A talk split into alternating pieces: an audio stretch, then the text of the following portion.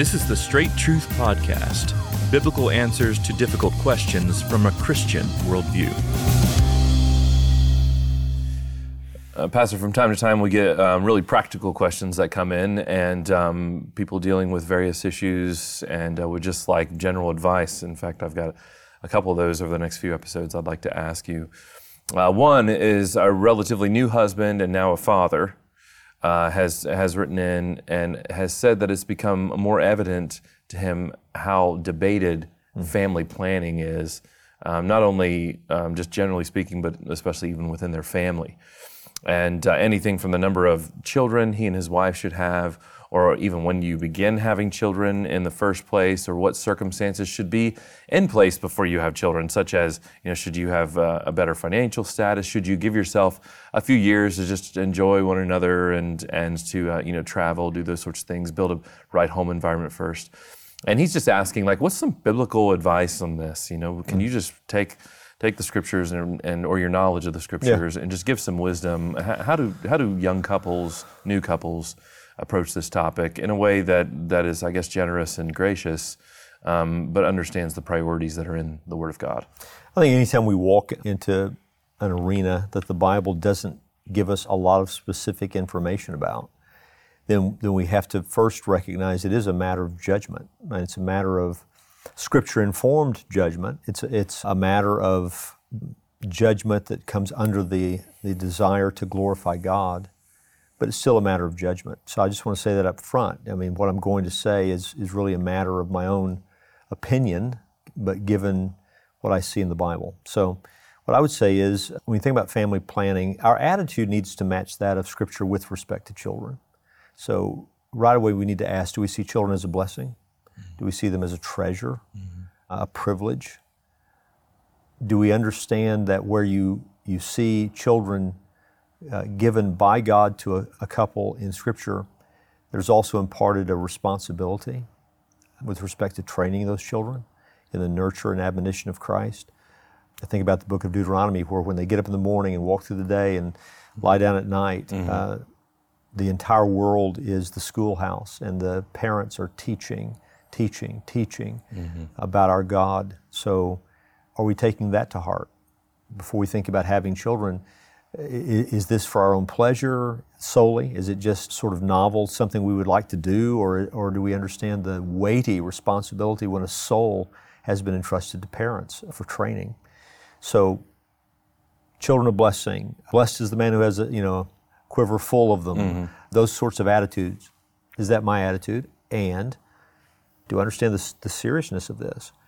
Love is something that needs to come into the picture. You have two people they may have differing views about how many children to have, and they need to love each other. That means conversations. It means being willing to love that other person more than you do yourself. So maybe a husband, they've reached a number and he believes that's, that's what the Lord would have us to do. The wife wants another baby. Mm-hmm.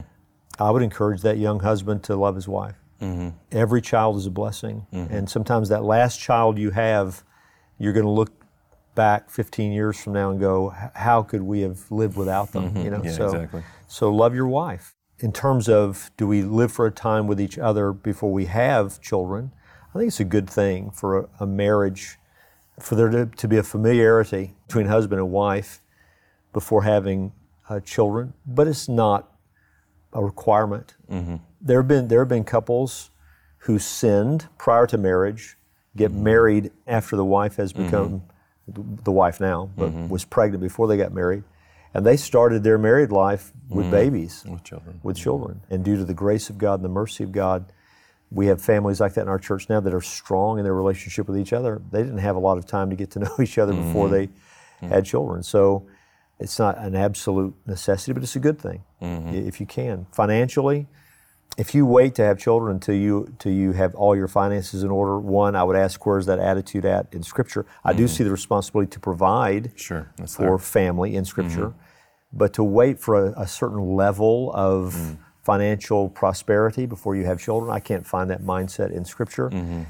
And um, what makes children joyful is not what you give them materially, but what you give them of yourself. Hmm. So show me a child who has mom and dad that love the Lord and love each other and love them, and I'll, I- I'll show you a, a child who has a great home to live in, no matter their financial condition. Hmm, hmm. We have families in our church, Josh, as you know, that have never had a lot of money, mm-hmm. but they have a tremendous family mm-hmm. with children who love Christ and love them, and there's peace and joy, and mm. so so that's not a requirement for children. So those are a few thoughts I have Yeah. in view of the question you've asked. Yeah, and what, how do they do this in relation to their parents? Obviously, we have the instruction to leave father, mother, uh, father Yeah. and mother. A man should leave his father, and mother, cling to his wife. A new, a new uh, family unit has has begun, which you even encouraged us on Sunday recently, a sermon on Sunday about. So, um, how do how does this new couple make these decisions in relation to maybe some pressure they might be feeling related to that from parents? And that pressure is real. I, we've shepherded people long enough to know that it, it happens. You can have pressure from parents, you can have pressure from siblings, Uh, and not just in how many children you have and that sort of thing, but how you're raising them as well. D- uh, discipline issues, things of that nature. It's good to remember that when you got married, you moved from an authority, even into adulthood, you moved from an authority relationship with your parents, they're an authority over you, to a counseling, adult friendship mm-hmm. relationship with your parents. You honor your parents for a lifetime, mm-hmm. but you don't obey them for a lifetime. And so, this is where it's good to get counsel from your, especially if you have believing parents. Hopefully, prayerfully, they're, they're wise. They mm-hmm. know the scriptures. They love you. It's good to gain from their experience. I think there is a danger in young parents sometimes wanting to start as if no one has gone before them, mm. as that no one has, as though no one has any lessons to teach them. like everything else in life, that would be a very foolish approach. You know, we even have a cultural saying about that. You know, don't reinvent the wheel. And hmm. when it comes to living in families, there, there's much to be learned from those who've gone before us.